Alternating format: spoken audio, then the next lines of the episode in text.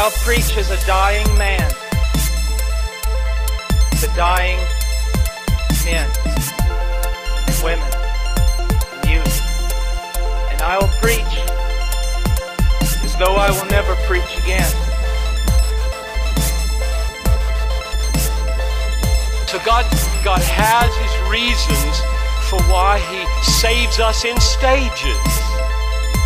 Sanctifies us slowly, makes us fill up every day at His pump, lest we forget where the gas comes from.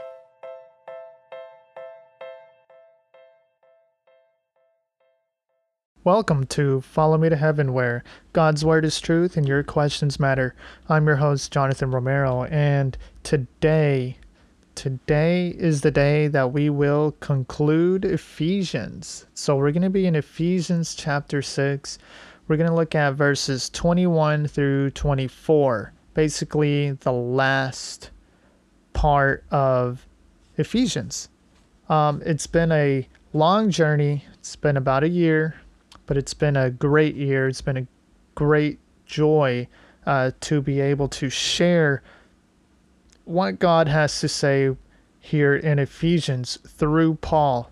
Um, so with that, let's go ahead and read. Let's read verses twenty-one through twenty-four of Ephesians chapter six. It says, "So that you also may know how I am and what I am doing. Tychicus, the beloved brother and faithful minister in the Lord, will tell you everything. I have sent him to you for this very purpose, that you may know how we are, and that he may encourage your hearts. Peace be to the brothers, and love with faith, from God the Father and the Lord Jesus Christ. Grace be with all who love the Lord, love our Lord Jesus Christ with love incorruptible."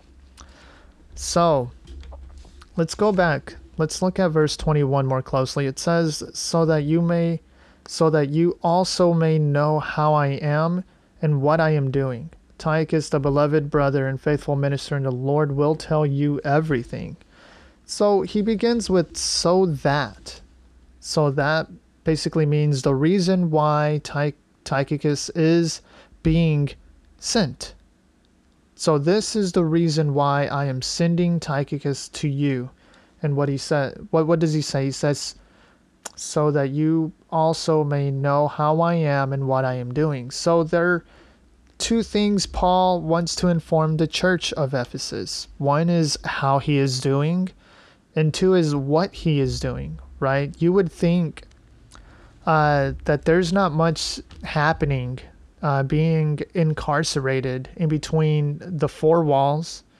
Uh, but Paul is very active. Even if he's uh, tied down, even if he's, uh, what does he say uh, in verse twenty? He says, "For which I am an ambassador in chains."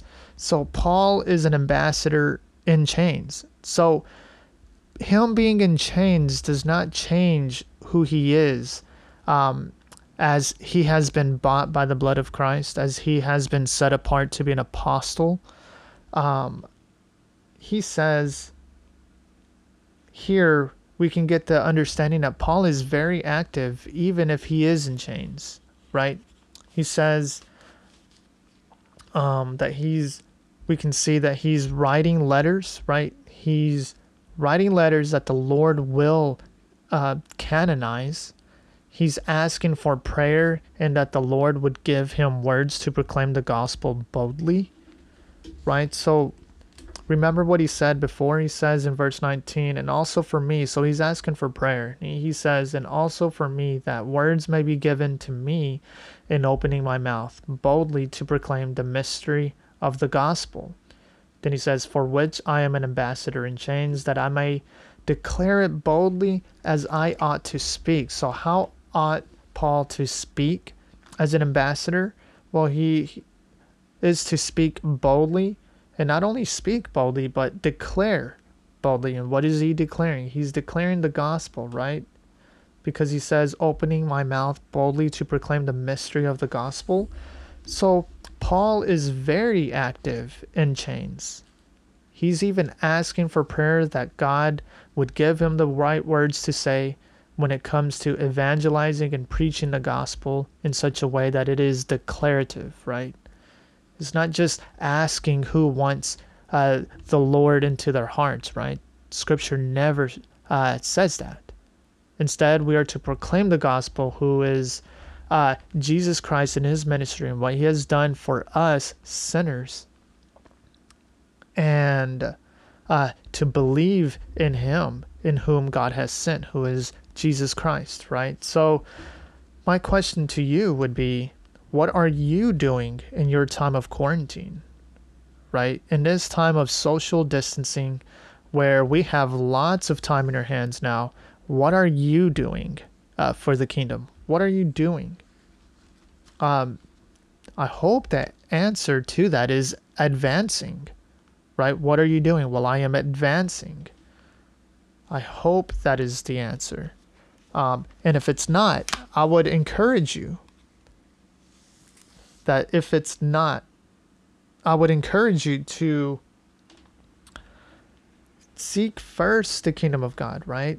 Search through the scriptures. If you are listening to this, uh, that means you are trying to gain an understanding of Ephesians. You're trying to gain an understanding of what God is saying uh, here in this specific passage. And my goal, my motive is that I want to equip the saints. I want to help you um, so that you may be able to answer positively Uh, whenever I ask the question, what are you doing in your time of social dist- distancing? And I hope your answer uh, would eventually become, I am advancing. I am growing in the faith. Um, I am asking uh, people to pray for me so that I may declare the gospel boldly, right? So that God would give you the words to speak um, as you ought to speak. And that's what Paul is saying, right? Paul is Just because he's in between four walls, he's in chains, does not change the fact that he has been called, has been commissioned uh, to be an apostle for the Gentiles and to proclaim the gospel as he ought to speak. Um, and I believe that every single believer, we have been called to proclaim the gospel, right? Matthew twenty-eight pertains to all of those who are disciples of Christ, right?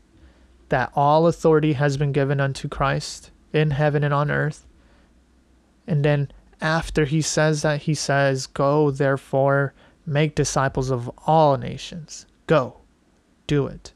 Um, as you are going, wherever you are. So think about that question. Think about what you are doing.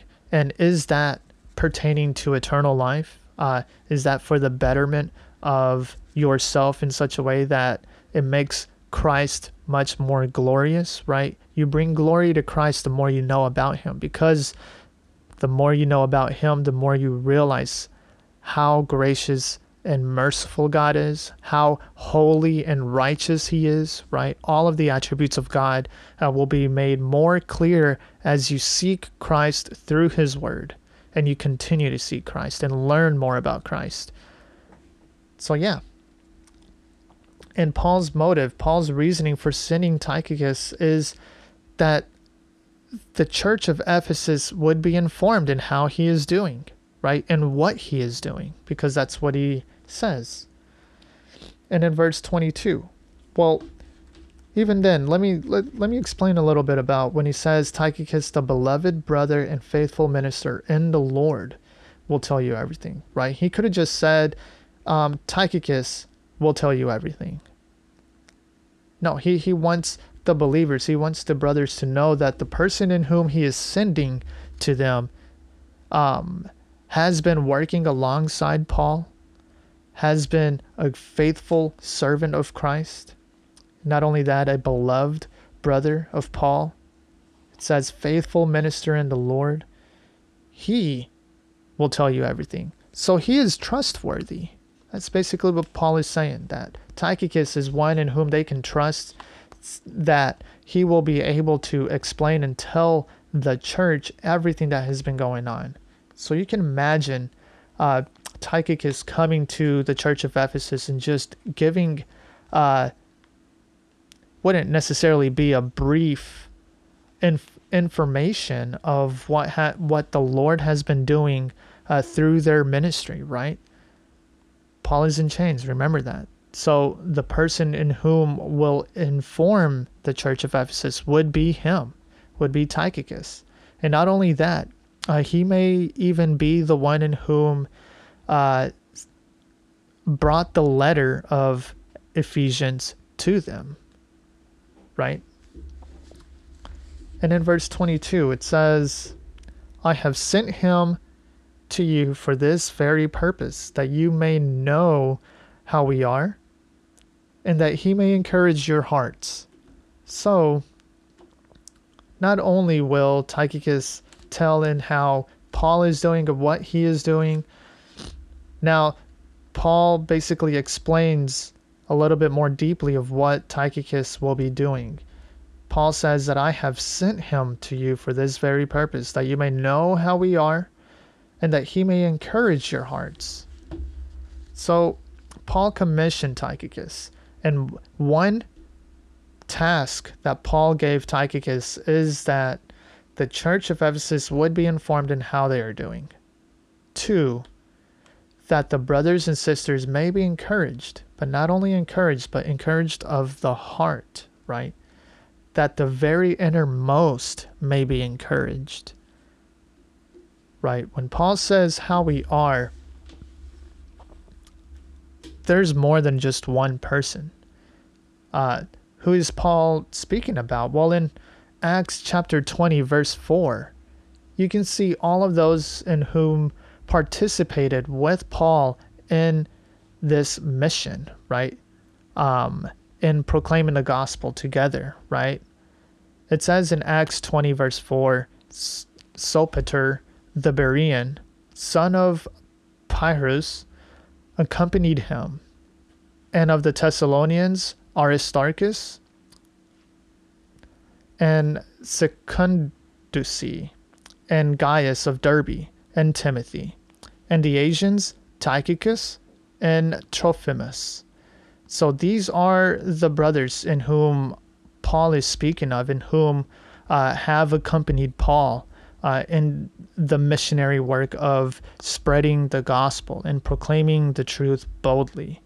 Um, so whenever he says that the church of Ephesus, or that they would know and be informed in how they are doing, well, it's all of these brothers in whom accompanied Paul as well, right? Not just Paul, not just Tychicus, but there's more brothers uh, that are together.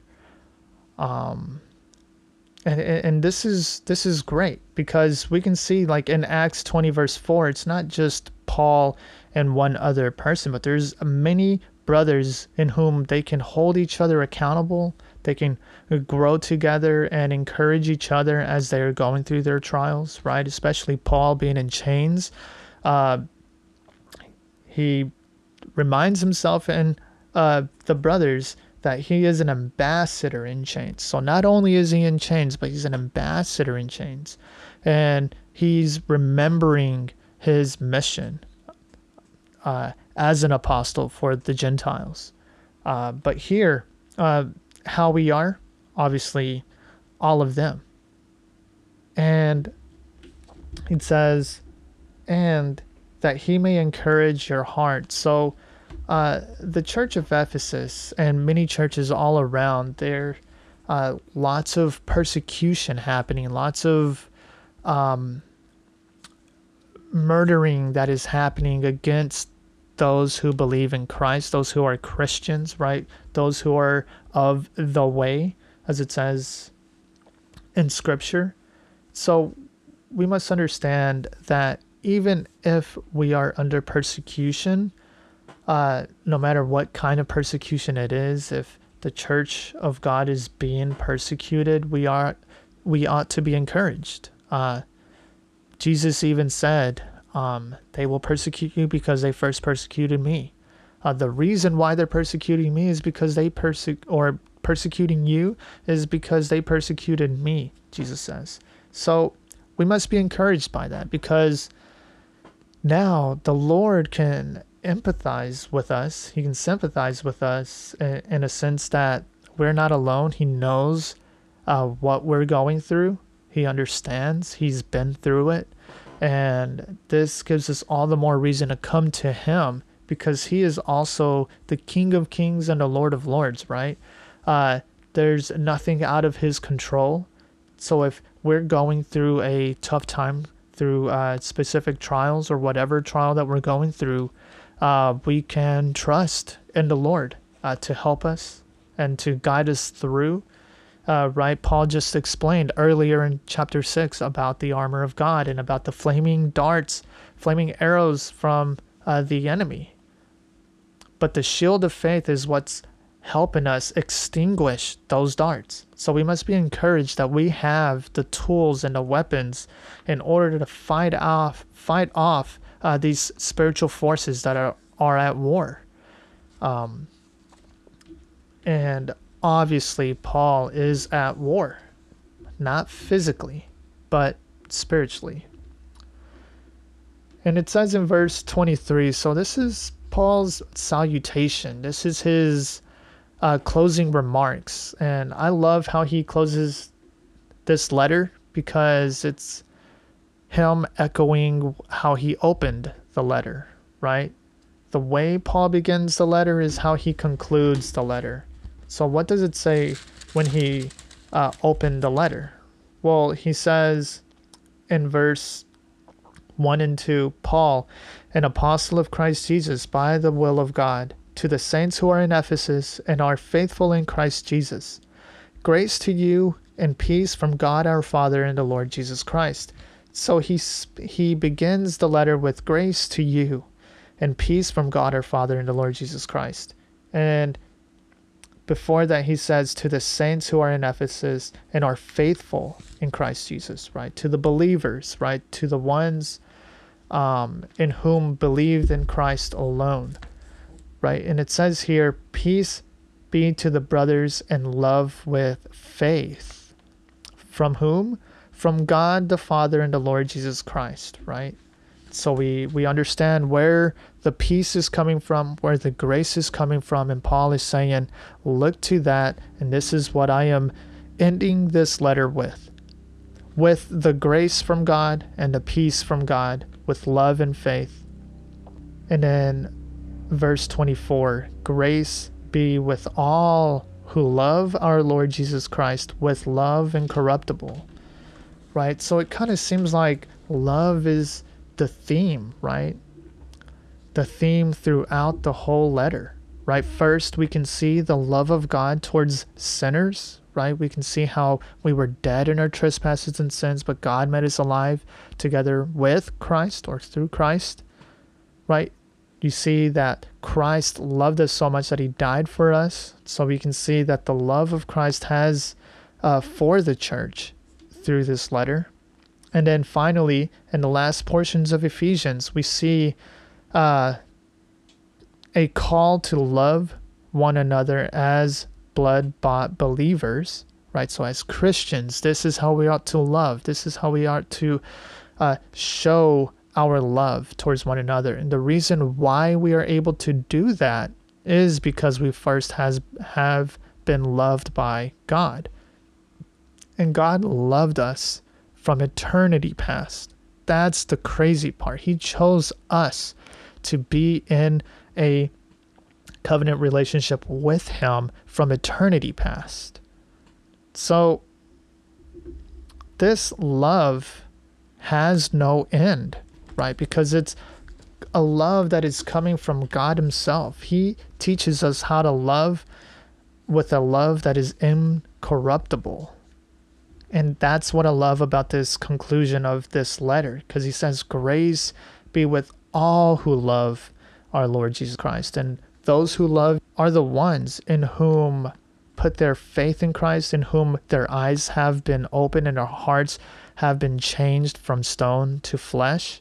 These are the ones who are able to love the Lord Jesus Christ genuinely, because if they have been made alive, they have been They have understood the gospel and the implications of sin and what happens to us uh, as a consequence to sin, right? For the wages of sin is death. But scripture also says, but the free gift of life is in Christ Jesus our Lord, right? Eternal life is in Christ Jesus, our Lord. So as Paul concludes this letter in that way, I conclude uh, this study of Ephesians. Follow me through Ephesians, right? I hope that you have followed uh, with me, followed along with me, right? I don't see myself as one who is far ahead of you all and you guys have to keep up. Um, no, I see myself as walking alongside with everyone.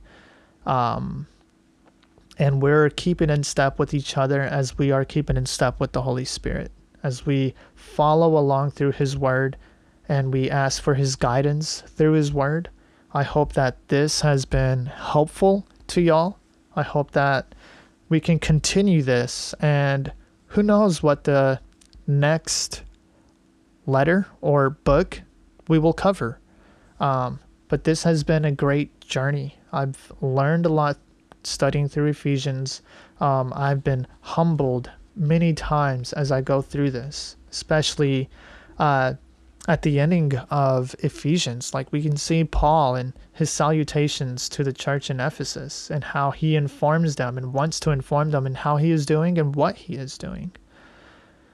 Um, even though that he's in chains, like, that does not stop him from uh, being active. And I, I think that goes for all of us, that no matter what situation we find ourselves in, like, we should not find ourselves idle, but instead we ought to be active and moving and always uh, advancing, right? And that's that should be our reply in how you are doing, right? So when someone asks you, hey brother or hey sister, how are you doing? We can then say we are advancing every day. We are moving forward. I am more sanctified today than I was yesterday. And then we pray and ask that, that we may be more sanctified tomorrow than we were today. But we don't look at tomorrow, because tomorrow has its own troubles. We, we look to today and what can we do today um, in advancing, and what can we do in growing in this faith, right? So I would say during this time of quarantine, during this time of Uh, social distancing, grow close to the Lord and keep growing closer to the Lord. Study the Word of God uh, because it is alive and active and sharper than any two-edged sword. We know that it is able to pierce the hardest of hearts. We know that the word of the Lord does not return to Him void. So we can trust that God's Word will impact us in one way or another. Whether it's now or later, the Lord will use His Word because He has used His Word. Uh, the gospel has been proclaimed to each and every one of us, and we understood it. And the gospel is the Word of Christ. Scripture says that faith comes from hearing, and hearing through the Word of Christ.